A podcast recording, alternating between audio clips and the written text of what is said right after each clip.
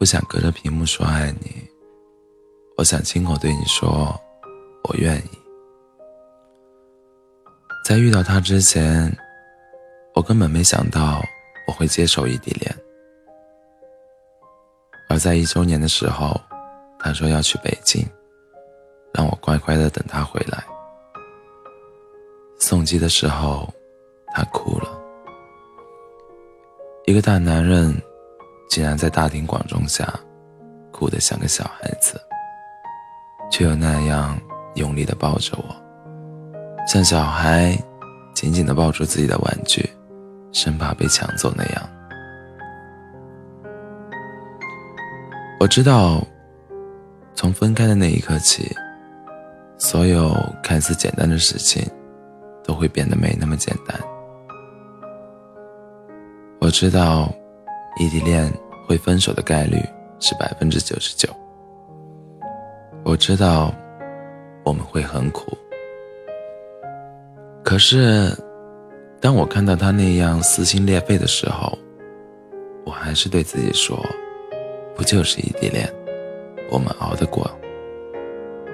为了以后，为了未来，我也得努力。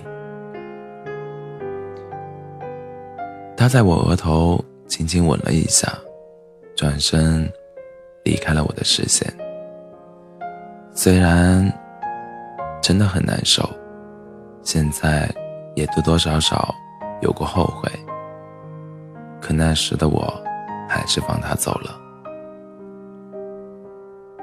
因为喜欢他，所以无条件支持他所有的决定。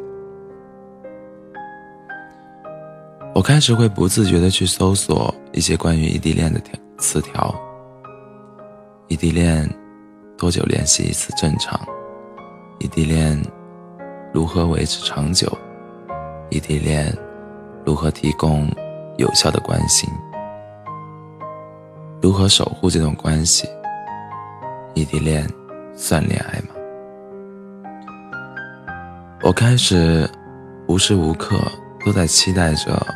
我们见面的那一天，总是傻傻的等着等那一天，等我们不再是在电话里拥抱亲吻。如果他没有提前说，突然出现在我眼前，就是一天最期待的事情。我开始会有点心疼自己。当看到自己连发了十八条短信没有回应，连拨了六个电话都打不通，联系不到朝思暮想的人，也没有办法知道他和谁在一起，在干什么。一个人的生活，却是两人份的孤独无助。我变得越来越患得患失，越得不到回应。越害怕，越担心怀疑对方是不是快把自己忘了。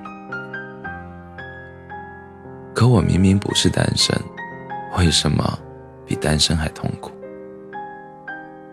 为了放假可以去爱人的城市见对方一面，我们不舍得买衣服，不舍得下馆子，不舍得花多余的一分钱，只想省钱。餐车票。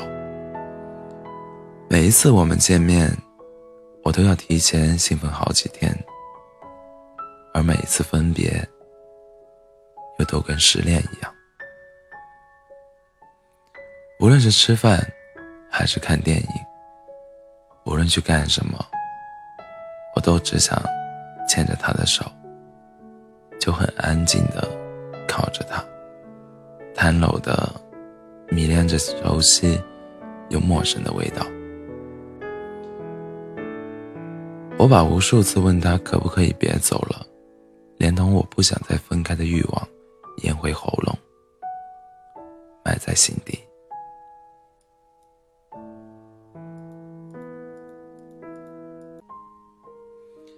异地恋不止考验着对方的耐心，更是考验了自己的认真。是的，我们坚持的是别人无法体验的爱情。我们没有普通小情侣间的嬉戏打闹，但仍是彼此最坚实的后盾。我们相互理解，相互信任，并一直都在努力熬过时间和距离。偶尔，在我们都有空的时候，也会视频聊天。可当我想伸手去摸一下他的脸时，触碰到的。却只是微微发热的显示屏，那种突如其来的失落，我再也不想体会。每次我都会忍住眼泪，因为我记得有句话说的是：“你别哭，我抱不到你。”所以，我都是笑着。和他说我进来的事，可后来聊天的时间越来越少，有时突然某一方有事，便草草结束了聊天。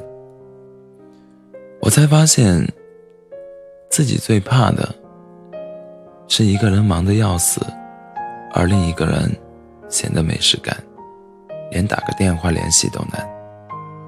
最怕的是一个人。那里晴空万里，而另一个人，这里乌云密布，连提醒别忘记带把伞都难。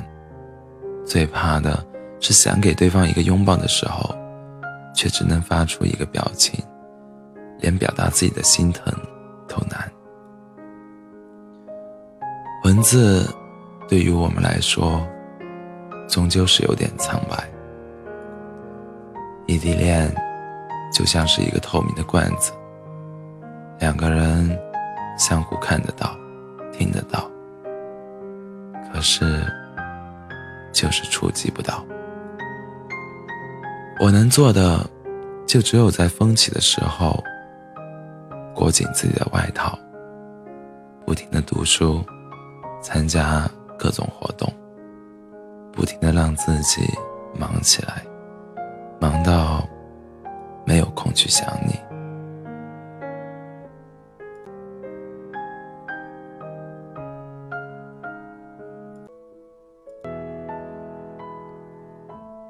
我想变成更好的自己，只希望在以后能够以最不容置疑的姿态站在他身边。虽然现在分开多一点。但为了往后的一辈子，我愿意，